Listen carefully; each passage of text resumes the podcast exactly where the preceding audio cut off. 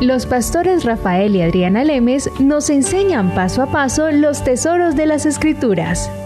Descubriremos cuánto nos ama Dios y qué ha ganado para nuestro beneficio. Este programa es patrocinado por nuestros amigos, miembros y socios de Iglesia Palabra Pura y Blaze Ministries International. Estábamos hablando sobre el rapto de la iglesia, ya vamos en una serie, y el programa pasado les di una historia de lo que me ocurrió a mí en el 2001 aproximadamente en la ciudad de Orlando, en Estados Unidos. En esa época, un pastor muy famoso, miles y miles y miles y miles de seguidores en esa iglesia. De hecho, ya no está en Orlando, ahora está en otro país. De hecho, sale en el canal Enlace también él. Yo empecé a ir a su iglesia y me sentí muy atraída por su enseñanza, porque es muy elocuente esta persona. Elocuente, dinámico, interesante la forma en que predicaba, y digamos que la forma en que predicaba fue lo que me atrajo, porque me parecía muy dinámico, muy fuerte en su predicación. Una de sus predicaciones le dijo a la gente que repitieran, digan, yo soy el gran yo soy. Y a mí eso, Rafael, me dio como susto oír esas palabras. Y yo pensaba, yo cómo voy a decir yo soy el gran yo soy si el gran yo soy es nuestro Padre. Entiéndanme que en esa época yo no sabía sino lo normalito, lo que sabe el promedio cristiano que ha ido a una iglesia. No tenía ni idea de la profundidad de las Escrituras, ni el don de la justicia, ni la gracia, ni la diferencia entre ley y gracia, ni lo que Cristo logró. No, yo sabía que Jesucristo había ido en una cruz y había muerto por mis pecados, y que si confesaba la oración del Salvador yo era salva. Digamos lo que en eso iba mi revelación de las Escrituras. Yo no entendía acerca de la roca de Moisés, o no entendía acerca del paralelo de Isaac, el hijo de Abraham, con la vida de Jesucristo. No entendía, por eso les digo, tenía el conocimiento promedio. Pero incluso con ese conocimiento promedio, cuando él le dijo a la iglesia, repitan, yo soy el gran yo soy, yo me asusté. Y dije, no, un momentico, ¿qué es esto? ¿Qué está pasando? ¿Qué está pasando aquí? Y dijo unas cosas que no entendí acerca del rapto, y yo pensé, ¿cómo así? Yo ya había ido varias veces a esa iglesia y había, me atraía, te digo, la potencia de su voz. Y pedí una cita y me la dieron, increíblemente, porque era de miles de personas. Y cuando fui a su oficina, le dije, me explica por favor qué era lo que estaba diciendo acerca del rapto. Me dice, el rapto es una mentira, no existe, estamos equivocados los que han predicado eso. Tú sabes, la única forma en que yo me podía defender con el pequeño conocimiento que tenía fue, pero Benny Hinn dice que existe, dije yo. Claro, le pongo como otro grande en la balanza, porque si yo digo, ay, yo digo que sí existe, él dirá, ¿y usted quién es? Pero si le pongo a Benny Hinn, entonces de pronto tiene más peso, ¿no? Sí. Entonces yo le dije, pero Benny Hinn dice que sí existe, y dice, el hermano de Benny Hinn dice que no, me respondió él así. Y ahí fue que yo le dije, pero ¿cómo así que no existe? Dijo, no, nosotros vamos a seguir progresando, evolucionando hasta llegar a ser dioses. Sí. En esta tierra. Y yo le dije, dioses en esta tierra, y eso no es, yo no entendía muy bien lo del milenio, pero yo sé que en el milenio, después de los 7 años de tribulación, después de que la iglesia sea raptada y el anticristo aparezca, hay 7 años de tribulación en el que se va a derramar la ira de Dios, y después de esos 7 años Jesucristo viene a defender a Israel de todos sus enemigos en la guerra del Armagedón. Y cuando eso sucede, empieza un periodo en la tierra que se llama el milenio. Obviamente son 1000 años, donde Jesucristo va a reinar en esta tierra, y todos nosotros, los que fuimos transformados en el rapto de la iglesia o en la resurrección de los muertos, Vamos a reinar con él. En esa época de los 1000 años, reinar con quiénes y cómo así, y quién se va a reinar, con toda la gente que pasa viva, que no ha sido transformada en sus cuerpos en ese periodo del milenio.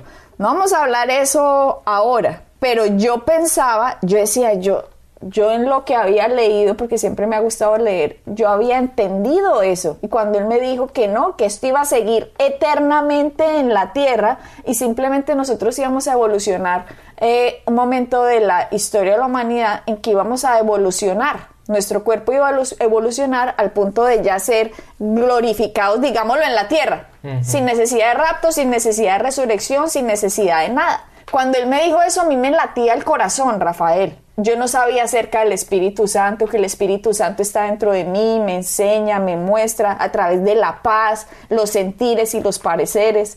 Eso ya lo enseñamos nosotros, pero a mí nadie me lo había enseñado, por lo tanto yo no sabía que lo que estaba pasando en ese momento, el Espíritu Santo dentro de mí me estaba moviendo a no es así, porque a mí me empezó como una ansiedad. Claro. Entonces me dice él, le dije yo, pero y la segunda venida de Cristo, y me dijo, él ya vino, y yo le dije, ya vino. Me dijo, sí, el anticristo fue Nerón. Y Jesucristo, cuando vino, él vino después de que ascendió, después de que resucitó al tercer día. Uh-huh. Él vino y estuvo, nos dice el libro de Hechos, 40 días con los discípulos, y con que lo vieron muchas más personas, nos cuenta la Biblia, más de 500, dice la Biblia, de una sola vez los vieron 500 personas. Estuvo enseñándoles acerca del reino de Dios por 40 días antes de que fue alzado, que ya lo estudiamos en un programa pasado en donde está la escritura, que fue alzado delante de los ojos de ellos, llevado en las nubes. Exacto. Esa fue la ascensión de Cristo. Pero él me decía que esos 40 días fueron la segunda venida de Cristo a la tierra y que él ya no iba a volver. Y yo me quedé, claro, me lo está diciendo una persona importantísima, digámoslo así. Una persona que... famosa. Claro, desde nuestro punto de vista respetamos. Claro. Y una persona que dice que tiene cierto peso desde el punto de vista espiritual, en la parte de la enseñanza, que uno lo admira por el conocimiento y lo que ha hecho y todo eso. Entonces, cuando nos dicen algo que va contrario a lo que nosotros siempre hemos oído o lo que sabemos, uno se dice, ¿y entonces cómo es? Claro, Rafael, yo bien jovencita, claro, me cayó eso como un baldado de agua fría. Me lo está diciendo alguien famoso que sale en la televisión, tiene miles de seguidores. De hecho, hace poco me metí en la página de Facebook de él a verlo y tenía casi 100,000 personas de seguidores. Y yo decía, Dios mío, yo salí de ahí. Cuando él me dijo eso, yo pensé, puede ser, toda mi vida he estado equivocada. Uh-huh. Pero un pensamiento de tristeza, porque hay personas que nos oyen a nosotros y dicen, no puede ser, estaba equivocado, pero qué alegría. Claro. ¡Qué alegría! Esto es así. Hay gente cuando nos escucha, nosotros se emocionan dentro de ellos y dicen, esto es verdad, esto tiene que ser así. Sí, yo no lo había visto. Pero lo que a mí me pasó fue una depresión cuando yo salí. Desilusión. Sí, claro. Horrible. Yo decía, no puede ser. Yo salí de la oficina de él y me fui. Recuerdo, Rafael, hasta cómo iba vestida. Yo no sé si las personas se han dado cuenta que cuando algo terrible pasa, se acuerdan dónde estaban sentados. Sí, se quedan marcados. Quedan marcados esos momentos. A mí me quedó marcado ese momento hasta el punto de saber cómo yo iba vestida ese día. Me fui caminando desde la iglesia hasta la casa, que quedaba como a 8 cuadras, mirando para el piso, Rafael, pateando una piedrita. Como ya cuál es el propósito de vivir. Rafael, yo no sé si alguien lo ha acompañado una piedrita en el camino pateándola, pero yo me fui pateando una piedrita, que cuando uno a la piedrita se le va lejos, uno se va porque quiere seguir con la misma piedrita. No, yo cogía otra piedrita para irme pateándola y yo decía, no puede ser, Dios mío. Una tristeza, Rafael, dentro de mí. No puedo decir si lloré o no lloré porque no me acuerdo si lloré o no lloré, pero me fui caminando y yo le decía a Dios, y yo que pensé que la resurrección y el rap no puede ser, y yo era así. ¿Cómo es Dios de lindo, Rafael? En ese momento yo no lo vi así, pero hoy que lo pienso, cuando yo llegué a la casa, venía un carro y parqueó y me dice, hola Adriana, yo estaba apenas llegando y era un pastor.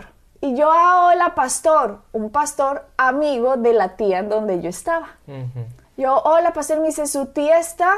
Y yo le dije, no, pastor, no está. Me dijo, sentí venirla a visitar, me dice. Y yo, no, señor, no está. Me dice, ¿tú cómo estás? Y le digo yo, un poco triste. Y me dice, ¿por qué?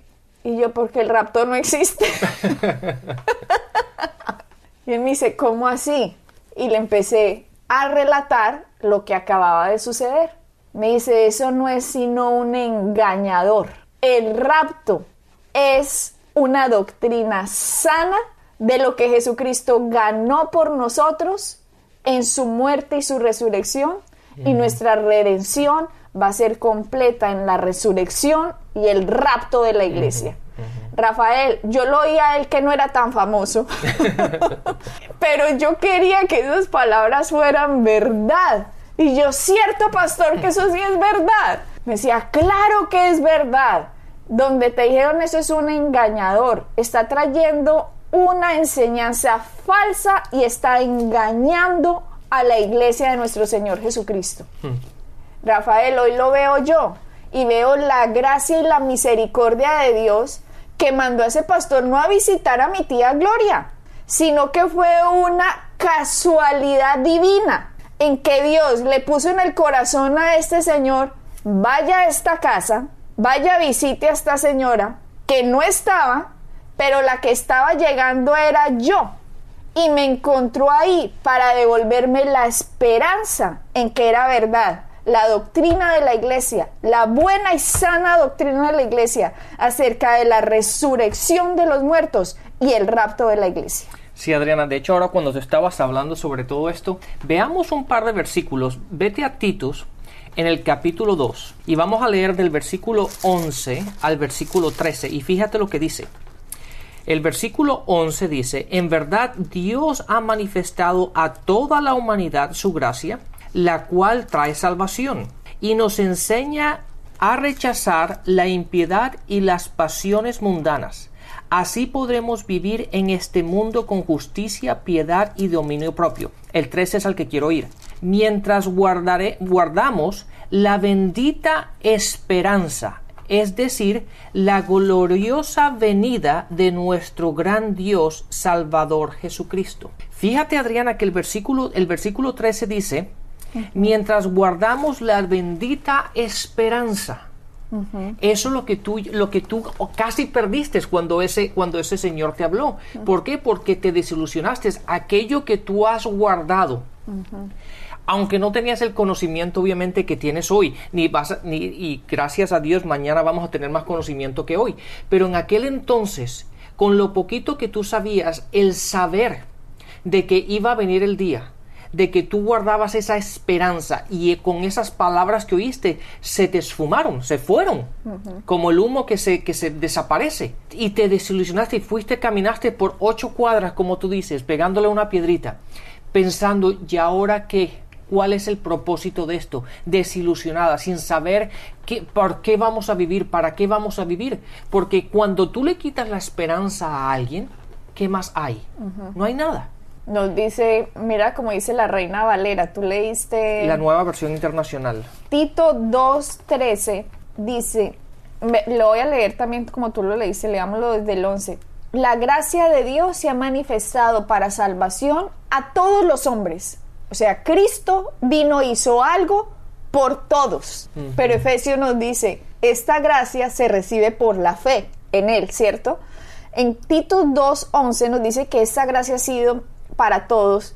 En el 12 nos dice que la gracia de Dios nos enseña a renunciar a la impiedad, a los deseos mundanos, para que vivamos en este siglo sobria, justa y piadosamente. Mira cómo nos dice este versículo que la gracia nos enseña. El amor de Dios nos enseña. Por eso otro versículo dice, el amor de Dios nos guía al arrepentimiento. Y el 13 dice, aguardando. Nos dice, la gracia de Dios nos enseña cómo vivir en esta vida. Y en esta vida dice, aguardando la esperanza bienaventurada y la manifestación gloriosa de nuestro gran Dios y Salvador Jesucristo. En Tito 2.13 en un solo versículo está el rapto y la segunda venida de Cristo. En un versículo. Magnífico. Dice, aguardando la esperanza bienaventurada, el rapto de la iglesia. Pablo lo escribe en las epístolas como la esperanza gloriosa, dice en otros versículos, en otras versiones. La que tú leíste ahora dice... Dice bendita esperanza. Bendita esperanza. La Reina Valera lo llama esperanza bienaventurada. El rapto de la iglesia es llamado la esperanza bienaventurada y la manifestación gloriosa de nuestro gran Dios y Salvador Jesucristo es la segunda venida de Cristo. O sea que la iglesia está esperando por la esperanza bienaventurada. Lo que me robaron a mí en esos 30 minutos o 40 minutos que Dios en su infinita gracia me envió un pastor que sabía acerca de la verdad de la esperanza bienaventurada, bendita esperanza, y me la devolvió. Lo que Dios hizo conmigo fue un regalo impresionante, Rafael. Yo creo que la gente dirá, ¡ah, qué casualidad! Adriana, ¿sabes qué? Déjame hacer un paréntesis en esto. Ahí les da a los oyentes y todas las personas que nos siguen y que están con nosotros en Blaze, ahí les damos, pueden ver la importancia de saber qué oímos, lo que oímos y a quién seguimos. Porque muchas veces algo que en aquel entonces obviamente tú no tenías el conocimiento que tienes hoy y no estabas segura de si él estaba correcto, tú estabas incorrecta o qué pasó. Pero al punto de que tú te desilusionaste, uh-huh, de que tú perdiste esa esperanza. Y mucha gente, simplemente por escuchar a lo que sea, a quien sea, viven una vida errónea, viven en temor, viven con dificultades, viven desilusionados, simplemente por el hecho de no tener cuidado qué enseñanza estamos siguiendo. Sí. Ahí vemos la importancia de la buena doctrina. Sí. De saber exactamente lo que se está enseñando, lo que estamos oyendo, a quién estamos siguiendo y asegurándonos de todo lo que oigamos, que nosotros, es la responsabilidad de cada uno de nosotros estudiar la palabra e ir después. Si yo oigo a Pepito Pérez decir lo que sea, es mi responsabilidad el yo ir a la palabra y verificar que lo que dijo es verdad. Uh-huh. Y eso es lo que tenemos que hacer. Todos nosotros somos seguidores de Cristo, todos nosotros somos sus discípulos, y implicando o dando a entender que nosotros tenemos que estudiar la palabra individualmente. Uh-huh. Claro, eso es, Rafael, muy importante. Lo que a mí me pasaba cuando yo me sentía así desilusionada era el Espíritu Santo dentro de mí tratando de decirme, esto no es cierto. Uh-huh. No tenía paz. Por eso les hemos insistido y se los repetimos hasta el cansancio. Tenemos que seguir la paz en nuestro corazón. Ustedes no saben la cantidad de gente que nos escriben, que dicen que están en iglesias en que se sienten atrapados. Uh-huh. Uno nos escribió y nos dijo, yo me siento como en una jaula de oro, estoy cansado y siento que tengo que ir porque me lo obliga el hombre de Dios, que tengo que estar ahí presente, pero estoy cansado. Y la iglesia nunca fue para eso. La iglesia fue para animarnos, edificarnos, exhortarnos, levantarnos, para que estuviéramos en posición de recibir lo que Jesucristo hizo por nosotros, para que entendamos su inmenso amor, para que comprendamos las riquezas de lo que Él ganó en la cruz por nosotros. Y cuando uno no se siente así, Rafael, ese no es el mensaje. No. Y a mí me estaban quitando mi esperanza.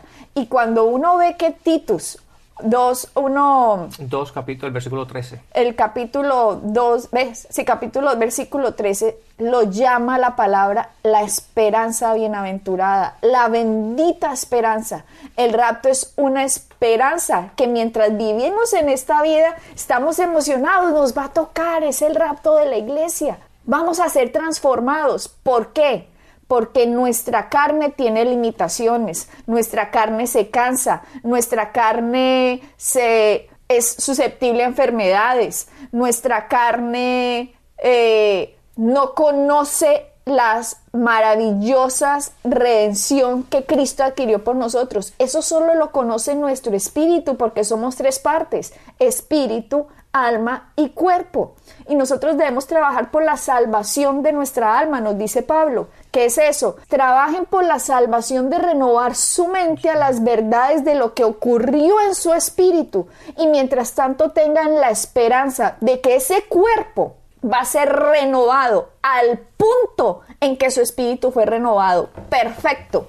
Ya no va a ser ese cuerpo vil, que se arruga, que se cansa, que se debilita. Ya no va a ser ese cuerpo. El cuerpo de nosotros va a ser transformado de lo vil a lo precioso, de esto inmortal a lo mortal. Lo que Cristo logró es tripartito para el hombre: la salvación del espíritu, el alma y el cuerpo. Y mientras estamos caminando en esta tierra, sabemos que esa esperanza bien bendita va a llegar.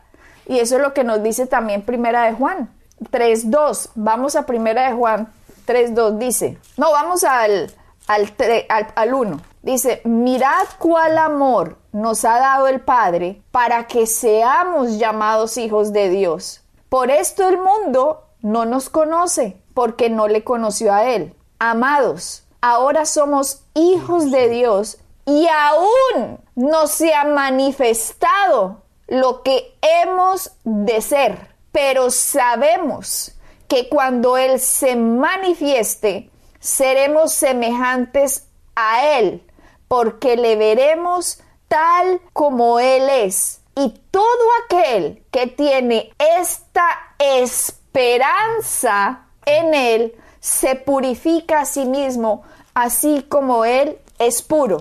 Mira lo que nos dice la palabra, que la esperanza de que vamos a ser tal como Cristo lo es, su cuerpo glorificado, perfecto. Nosotros sabemos que eso nos va a pasar en la resurrección o en el rapto de la iglesia. Y nos dice que como uno tiene esa esperanza, uno se alegra, se purifica, se anima y dice: ah, Cristo va a venir por mí, todo esto algún día va a pasar, todo esto es temporal. Y se anima en esa esperanza. Claro. El rapto es una esperanza de ánimo para el creyente, Rafael. Adriana, y encontramos en otro versículo que no solamente nos da la esperanza, pero hemos sido sellados.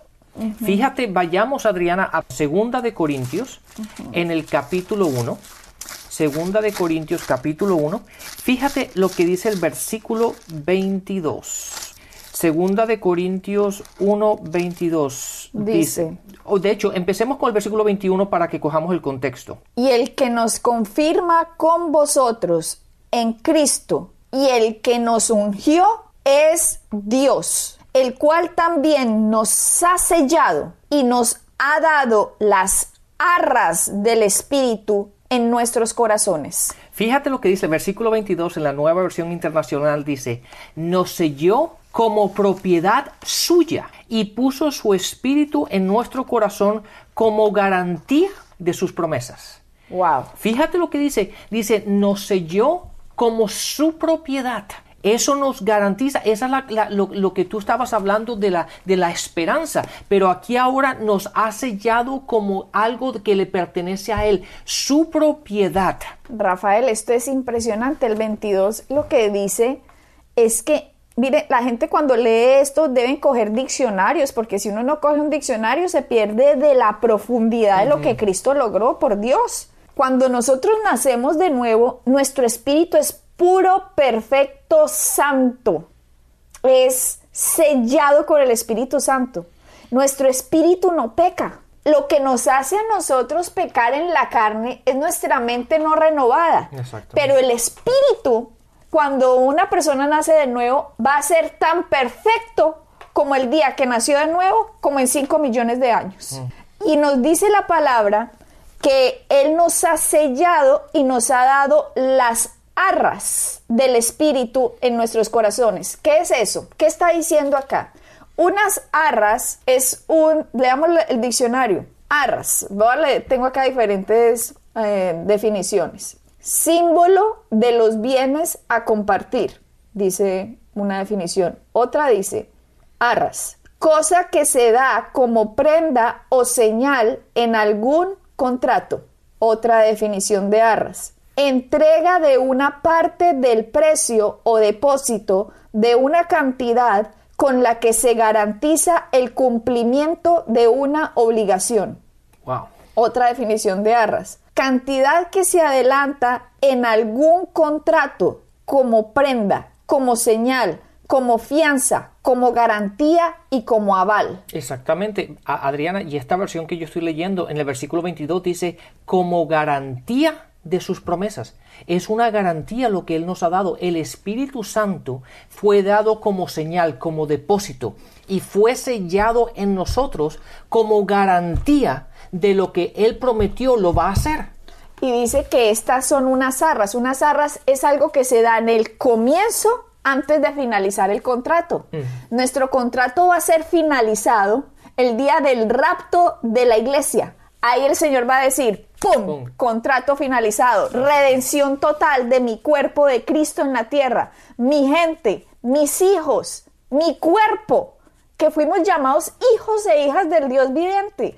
Ese día, las arras que fueron pagadas el día que nacimos de nuevo, va a ser completado cuando fuimos transformados en el rapto de la iglesia en un abrir y cerrar de ojos. Y eso lo vamos a hablar en el próximo programa. Así es, Adriana. Ahora, con esa información, el versículo una vez más dice, nos selló como propiedad suya y puso su espíritu en nuestro corazón como garantía. Fíjate, simplemente el hecho de que tú y yo sabemos de que Cristo vive en nosotros, que el Espíritu Santo vive en nosotros, es la garantía de que sabemos de que lo que Dios hizo lo va a completar. Así es. Adriana, magnífico. Hemos llegado al final del programa, así que bendiciones y hasta la próxima. Bendiciones. Pueden bajar nuestras enseñanzas en www.iglesiapalabrapura.com y visitarnos en nuestra sede en la calle 21-326.